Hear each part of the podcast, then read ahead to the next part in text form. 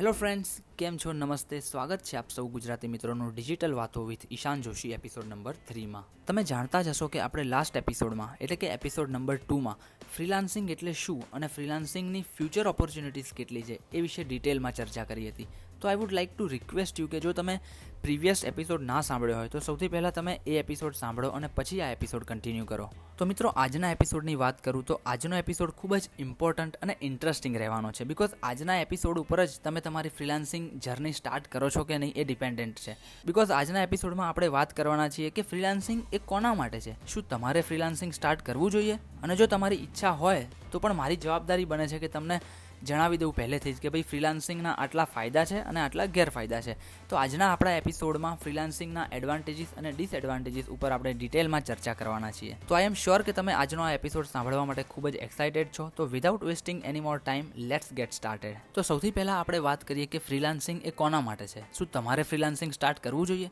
Because ઘણા બધા લોકોને સ્વાભાવિક એ સવાલ થાય કે હું તો ઓલરેડી એક સારી કંપની સાથે એસોસિએટેડ છું, અથવા તો મારે તો ઓલરેડી એક ગવર્મેન્ટમાં જલસાવાળી જોબ છે, અથવા તો મેં હમણાં જ કોલેજમાંથી ગ્રેજ્યુએટ કર્યું અને મને સારી કંપનીમાં જોબ મળી રહી છે, તો મારે શા માટે આ રિસ્ક લઈને ફ્રીલાન્સિંગ સ્ટાર્ટ કરવું જોઈએ? તો હું સોએ સો ટકા તમારી વાતો સાથે અગ્રી કરું છું. હું એમ નથી કહેતો કે તમારે બીજી કોઈ બી ફિલ્ડમાં કંઈ જ સ્ટાર્ટ ના કરવું જોઈએ અને ઓનલી એન્ડ ઓનલી ફ્રીલાન્સિંગ જ કરવું જોઈએ. હું તો તમને એટલું કહેવા માંગુ છું કે તમે તમારી લાઈફમાં ગમે તે કરતા હોય, કોઈ બી પ્રકારની જોબ કરતા હોય, પણ સાથે સાથે તમારે ફ્રીલાન્સિંગને એક ચાન્સ તો આપવો જ જોઈએ. ફ્રીલાન્સિંગને એક ચાન્સ આપવાની વાત એટલા માટે કરું છું કે તમે પેલી ગુજરાતીમાં કહેવત તો સાંભળી જશે કે પોતાનું એ પોતાનું રાઈટ તો તમે ગમે તેટલી સારી જોબ કરતા હો કે પછી તમે ગમે તેટલું સારું કમાતા હોય કે પછી ભલે ને તમારે ગમે તેટલું સારું ગવર્મેન્ટ પેકેજ જ કેમ ના આવતું હોય, પણ જ્યારે તમે એને કમ્પેર કરો, કોઈ બી તમારી પોતાની દ્વારા સ્ટાર્ટ કરેલા બિઝનેસ સાથે કે પછી કોઈ બી તમારી ફિલ્ડમાં કંઈક એવું કરેલું કે જે તમે પોતે કરેલું હોય, તો જ્યારે તમે એ બે કમ્પેર કરો તો ઓબ્વિયસલી એમાં તમારી પ્રાઉડ ફિલિંગ અને સેટિસ્ફેક્શન જે છે,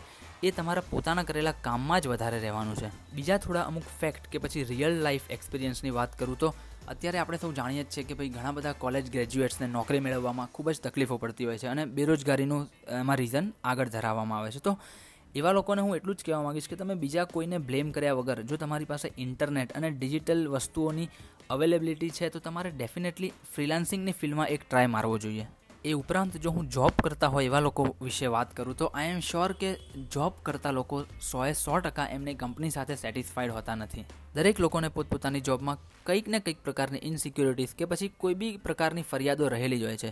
ફોર એક્ઝામ્પલ કોઈક લોકોને એવું હોય કે ભાઈ મને ફાઇનાન્શિયલ જે હું કામ કરું છું એ પ્રમાણે મને સેલરી નથી મળતી. કોઈક લોકોને એવો પ્રોબ્લેમ હોય કે હું કામ કરું છું એ પ્રમાણે મારું પ્રમોશન નથી થતું. અથવા તો પછી મને જે ફિલ્ડમાં રસ છે એ ફિલ્ડમાં કામ કરવા નથી મળતો. તો આવા બધા જ પ્રકારની સમસ્યાઓ ઓબ્વિયસલી તમે જોબ કરતા હો એમાં હોય જ છે. અને આઈ એમ શ્યોર કે આ વાતમાં તો તમે મારી સાથે અગ્રી કરો જ છો રાઈટ તો ફ્રીલાન્સિંગમાં એક ચાન્સ આપવાનું હું એટલા માટે જ કહું છું કે જેથી કરીને તમારે તમારી આખી જિંદગી આવા પ્રકારના પ્રોબ્લેમ્સવાળી જોબ ના કરવી પડે. બિકોઝ તમે જાણતા જ હશો કે બિલ ગેટ્સનો એક સરસ કોટ છે. એ કહે છે કે be your own boss as early as possible તમારે તમારી લાઈફના બોસ બને એટલા જલ્દી બની જવું જોઈએ. અને અહીં પ્લસ પોઈન્ટ એ છે કે હું એમ નથી કહેતો કે તમે તમારી જે કંઈ પણ ફિલ્ડમાં છો, ધારો કે તમે જોબ કરી રહ્યા છો, તો એ બધું તમારે સોએ સો ટકા બંધ કરીને પછી ફ્રીલાન્સિંગ સ્ટાર્ટ કરવાનું છે. એવું કશું જ નથી. તમે તમારી ફિલ્ડમાં ચાલુ રાખીને પણ ફ્રીલાન્સિંગ સ્ટાર્ટ કરી શકો છો. ફોર એક્ઝામ્પલ તમે અત્યારે કોઈ બી નવથી છ કે દસથી સાતવાળી જોબ કરી રહ્યા છો. તો એ જોબ પત્યા પછી રાત્રિના જે પણ ત્રણ ચાર કલાક તમને મળે છે એમાં તમે તમારી આ ફ્રીલાન્સિંગ જર્ની સ્ટાર્ટ કરી શકો છો. તમારી પાસે કોઈ બી એવી સ્કિલ હોય કે જેમાં તમે તમારું ફ્યુચર બનાવવા માંગતા હોય કે પછી કોઈ બી એવી સ્કિલ કે જેમાં તમે બહુ જ બધા ઇન્ટરેસ્ટેડ છો, તો એવી સ્કિલ ઉપર તમે તમારું કામ કરીને ફ્રીલાન્સિંગ જર્ની સ્ટાર્ટ કરી શકો છો. તો ઇન શોર્ટ તમારે એઝ અ સાઇડ હસલ આ બધું કરવાનું છે. એવું નથી કે તમે બીજું બધું મૂકીને સોએ સો ટકા તમારું ફોકસ ફ્રીલાન્સિંગ પર આપી દો સ્ટાર્ટિંગમાં બિકોઝ ઓબ્વિયસલી તમારે સ્ટાર્ટિંગમાં કંઈ બી સ્કિલ કે ફિલ્ડ તમારી કઈ છે એ ચૂઝ કરવામાં થોડી તકલીફ પડે. તો ઓબ્વિયસલી એમાં તમારે સ્ટ્રગલ રહેવાની જ છે. પણ એટલે જ આપણે one step at a time કે પછી આપણે એમ કહીએ કે રોજ થોડું થોડું સ્ટાર્ટ કરીને ફ્રીલાન્સિંગ જર્ની સ્ટાર્ટ કરવાની છે. બિકોઝ ફ્રીલાન્સિંગની ફ્યુચર ઓપોર્ચ્યુનિટીઝની વાત કરીએ તો લાસ્ટ એપિસોડમાં જેમ આપણે વાત કરી હતી તો ફ્રીલાન્સિંગ એક પાયો છે, જો તમે ફ્યુચરમાં કોઈ બી પ્રકારનો બિઝનેસ કરવા માંગો છો. ફ્રીલાન્સિંગ થ્રુ તમે રિસ્પોન્સિબલ જવાબદાર કે પછી સેલ્ફ એમ્પ્લોયડ પર્સન બની શકો છો. ઓબ્વિયસલી ફ્રીલાન્સિંગના બીજા બી ઘણા બધા એડવાન્ટેજીસ છે જે આપણે આ જ એપિસોડમાં પાછળ વાત કરવાના છીએ. બટ આઈ એમ શ્યોર કે મેં મારા અત્યાર સુધીની જે ટોકમાં તમને જેન્યુઅનલી કન્વિન્સ કરી લીધા હશે કે તમારે ફ્રીલાન્સિંગને એક ચાન્સ તમારી લાઈફમાં કેમ આપવો જોઈએ રાઈટ તો આઈ એમ શ્યોર કે તમે હવે ફ્રીલાન્સિંગની ફિલ્ડમાં પગલાં માંડવા માટે રેડી થઈ ગયા હશો. તો ચલો આપણે વાત કરીએ ફ્રીલાન્સિંગના એડવાન્ટેજ અને ડિસએડવાન્ટેજની સૌથી પહેલાં ઓબ્વિયસલી એડવાન્ટેજીસની વાત કરીએ. તો સૌથી પહેલો પોઈન્ટ જે મને ખૂબ ગમે છે અને મારા ફ્રીલાન્સિંગની કારકિર્દી સ્ટાર્ટ કરવાનું જે રીઝન રહ્યો છે, એ છે ફ્રીડમ બિકોઝ ઓબ્વિયસલી તમે કોઈ બી પ્રકારની જોબ કરતા હો તો એમાં સોએ સો ટકા ફ્રીડમ તમને ક્યારેય મળતું નથી. તમારે ઓબ્વિયસલી તમારા બોસ હોય એમના રૂલ્સ ઉપર ચાલવું પડે. કંપનીના જે રૂલ્સ અને રેગ્યુલેશન હોય, જેમ ગાઈડલાઇન હોય, એ પ્રમાણે કામ કરવું પડે.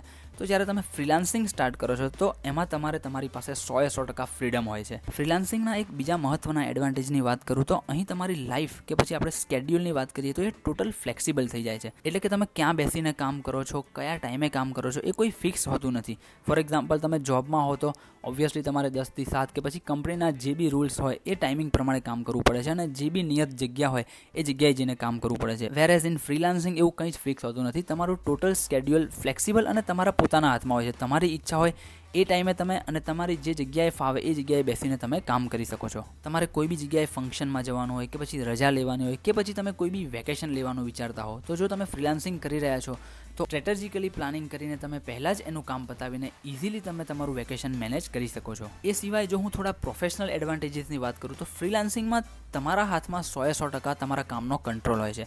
એટલે કે યુ આર યોર બોસ તમે જ તમારા પોતાના બોસ છો. તમારે કેવા ક્લાયન્ટ સાથે કામ કરવું છે? તમારે કયા ટાઈમે કામ કરવું છે? તમારે કયા પ્રકારના ક્લાયન્ટ્સ તમારા કામ માટે લેવા છે? તમારે તમારા ક્લાયન્ટ્સને કેવી રીતે ચાર્જ કરવા છે? શું પ્રાઇઝિંગ રાખવી છે? એ બધું જ તમારા હાથમાં હોય છે. એટલે કે સોએ સો ટકા કંટ્રોલ એ તમારા પોતાના હાથમાં હોય છે. પ્લસ અહીં તમને તમારા ફ્રીલાન્સિંગ કામમાં જે કંઈ પણ પ્રોફિટ થાય છે, એની સોએ સો ટકા જવાબદારી તમારી હોય છે. એટલે કે જો તમે પચાસ હજાર રૂપિયા કમાવો છો, તો પછી એમાંથી તમારે પાંચ હજાર રૂપિયા કોઈને આપીને તમે એની સાથે કામ કરાવો છો કે પછી પંદર હજાર રૂપિયા કોઈની સાથે આપીને એની સાથે કામ કરાવો, એ બધું ટોટલી તમારા ઉપર ડિપેન્ડન્ટ છે. તો ઇન શોર્ટ તમે જ તમારા બિઝનેસને ચલાવતા હોય એવી જેન્યુઅન જે વાત છે એ તમે ફ્રીલાન્સિંગ થ્રુ કરી શકો છો. અને ફ્રીલાન્સિંગનો છેલ્લો અને વેરી ઇમ્પોર્ટન્ટ ફાયદો કહું તો એ છે અનલિમિટેડ ગ્રોથ ઓપોર્ચ્યુનિટી તો તમે જેટલો વધારે પરસેવો પાડો અથવા તો પછી જેટલું વધારે કામ કરો, એટલા જ વધારે પૈસા કમાવાની શક્યતાઓ પણ રહેલી છે. એક એક્ઝામ્પલ આપું જોબવાળા લોકો ડેફિનેટલી આ સાથે અગ્રી કરશે કે ભાઈ, જો તમે કોઈ બી જોબ કરી રહ્યા છો અને એમાં દિવસ રાત પરસેવો પાડશો, તો બી એમાં તમારી પાસે એક લિમિટેડ પોઈન્ટ છે. When it comes to financial or તમારી સેલરી કે એ સેલરીથી ઉપર તો તમને નથી જ મળવાની. ઓબ્વિયસલી તમને પેલું કમિશન કે એ બધું મળતું હશે. પણ તો બી જે દિવસ રાત તમારા અમુક કલાક છે એ ઉપર જઈને તમે તમારો ગમે તેટલો પરસેવો પાડશો, તો બી તમને જે ફિક્સ લિમિટેડ મળવાનું છે એટલું જ મળવાનું છે. વેરેઝ ઇન ફ્રીલાન્સિંગ તમારી ફિલ્ડમાં તમે જેટલું વધારે કામ કરશો, જેટલા વધારે ક્લાયન્ટ બનાવશો, જેટલું સ્ટ્રોંગ તમારું નેટવર્ક હશે એટલા જ વધારે પ્રોફિટ એટલા જ વધારે પૈસા કમાવાના ચાન્સીસ બની શકે છે. તો આ હતા મેજર એડવાન્ટેજીસ કે પછી ફાયદા ફ્રીલાન્સિંગના હવે વાત કરીએ ફ્રીલાન્સિંગના ડિસએડવાન્ટેજીસની તો અહીં પહેલો પોઈન્ટ હું એ કહેવા માંગીશ કે એ ડિસએડવાન્ટેજ તો ના કહી શકાય, પણ જે લોકો આળસુ કે પછી કામ ન કરવામાં માનતા હોય, એમના માટે સો ટકા એ ડિસએડવાન્ટેજ હશે. કે અહીં તમારે આ ફિલ્ડમાં ઇનિશિયલી બહુ જ સ્ટ્રગલ કરવી પડે છે, બહુ જ કામ કરવું પડે છે, બહુ જ મહેનત કરવી પડે છે. બિકોઝ દેખીતી રીતે તમે પોતાનું તમારું જીરોથી સ્ટાર્ટ કરી રહ્યા છો, તો ઓબ્વિયસલી એમાં તમારે મહેનત તો આપવી જ પડવાની છે. એના સિવાય જો બીજા જેન્યુઅન ડિસએડવાન્ટેજીસની વાત કરું, તો ફ્રીલાન્સિંગમાં તમારી ઇન્કમ સ્ટેડી નથી હોતી. એટલે કે ઇનકન્સિસ્ટન્ટ કેશ ફ્લોની સમસ્યા ઓબ્વિયસલી રહે છે. બિકોઝ જ્યારે તમે ફ્રીલાન્સિંગ સ્ટાર્ટ કરો, તો એક મહિનો તમને વધારે પૈસા મળે, એક એક મહિનો ક્યારેક ઓછા પણ મળે. તો એ જે અનઇવન ફાઇનાન્શિયલ જે છે સ્ટ્રક્ચર એ ચાલતું હોય છે. તો ઓબ્વિયસલી સ્ટાર્ટિંગમાં તમને ઇનકન્સિસ્ટન્ટ કેશ ફ્લોની તકલીફ રહેવાની જ છે. એ સિવાય બીજો એક ડિસએડવાન્ટેજ એ છે કે તમે તમારી લાઈફમાં આઇસોલેટ થઈ જાઓ છો. નાવ ઓબ્વિયસલી એ તો એના પર ડિપેન્ડ કરે છે કે ભાઈ તમે તમારી ટીમ સાથે કનેક્ટેડ છો, એકલા કામ કરો છો, ક્યાં કામ કરો છો, કેવી રીતે કામ કરો છો? બટ સ્ટીલ જ્યારે તમે ફ્રીલાન્સિંગ સ્ટાર્ટ કરવાનું નક્કી કરો છો, તો ઓબ્વિયસલી એ ટાઈમે તો તમે એકલા જ કામ કરો છો. તો એઝ કમ્પેર ટુ જોબ કે જ્યાં તમારી આજુબાજુ માણસો હોય, આજુબાજુ બીજા તમારા ફ્રેન્ડ્સ હોય કલીગ્સ હોય એમ્પ્લોઈઝ હોય, તો એમાં તમે એમની સાથે વાત કરી શકો છો, આ તે છૂટછાટ સાથે ડિટેલમાં ચર્ચા કરી શકો છો. તો તમારું માઇન્ડ ફ્રેશ રહ્યા કરે છે. જ્યારે અહીં તમારા આઇસોલેટ થવાના ચાન્સીસ વધી જાય છે. ના ઓબ્વિયસલી એ કોઈ ડિસએડવાન્ટેજ ના કહી શકો, પણ still it will you know depend on the individual કે તમે કેવા ટાઈપના માણસ છો અને કેવા ટાઈપની કંપની તમે રાખવાનું પ્રિફર કરો છો. એના સિવાય એક અગત્યના ડિસએડવાન્ટેજની વાત કરું તો એ છે ટાઈમ મેનેજમેન્ટ આપણે જેમ એના ફાયદામાં બી વાત કરી હતી કે ભાઈ ફ્રીલાન્સિંગ તમે જ્યારે સ્ટાર્ટ કરો છો, તો એમાં કોઈ તમારું ફિક્સ સ્કેડ્યુલ હોતું નથી. જેમ કે ઓફિસ ટાઈમની વાત કરીએ તો નવથી સાત કે પછી દસથી છ જે બી તમારું ટાઈમ હોય, તો એ ફ્રીલાન્સિંગમાં એ ફિક્સ ટાઈમિંગ હોતું નથી, તો એને આપણે એક ડિસએડવાન્ટેજ પણ કહી શકીએ. બિકોઝ તમારે તમારો ટાઈમ મેનેજ કરવો પડે છે. એવું તો છે નહીં કે તમે ચોવીસ કલાક કામમાં જ લાગ્યા રહો, તો પછી તમારે ફેમિલી ટાઈમ આપવો પડે, તમારે ઘરમાં પણ થોડું કંઈક કામ બામ હોય, બીજું કંઈ કામ કરવાનું આવતું હોય, તો એ બધામાંથી પછી તમારે સ્ટ્રગલમાં મુકાઈ શકો છો. તો ઓબ્વિયસલી અહીંયા એક ડિસએડવાન્ટેજ તો હું નહીં કહું, પણ એમ કહીશ કે એક સ્કિલ તમારે શીખવી પડશે અને એ છે ટાઈમ મેનેજમેન્ટની. તો જ્યારે તમે ફ્રીલાન્સિંગ કરો છો, ત્યારે તમારે તમારો ટાઈમ મેનેજ કરતાં શીખવું પડે છે. બિકોઝ ફોર એક્ઝામ્પલ હું મારા પોતાનું જ તમને એક્ઝામ્પલ આપું. તો હું એક ડિજિટલ ફ્રીલાન્સર છું. તો ઓબ્વિયસલી મારા ઘણા ક્લાયન્ટ્સ આઉટસાઇડ ઇન્ડિયા પણ હોય છે. તો ઓબ્વિયસલી આપણે એ ટાઈમ ઝોન પ્રમાણે બી અમુક વાર કામ કરવું પડતું હોય છે. જેમ કે યુએસએ ઓસ્ટ્રેલિયા કેનેડા તો એવા ટાઈમે આપણે ઓબ્વિયસલી એ બધું મેનેજ કરવું પડતું હોય છે. બિકોઝ એવું તો આપણે ના કરી શકીએ, ભાઈ દિવસે બી કામ કરીએ, રાતે બી આખો દિવસ જાગી લઈએ, આખી રાત જાગી લઈએ.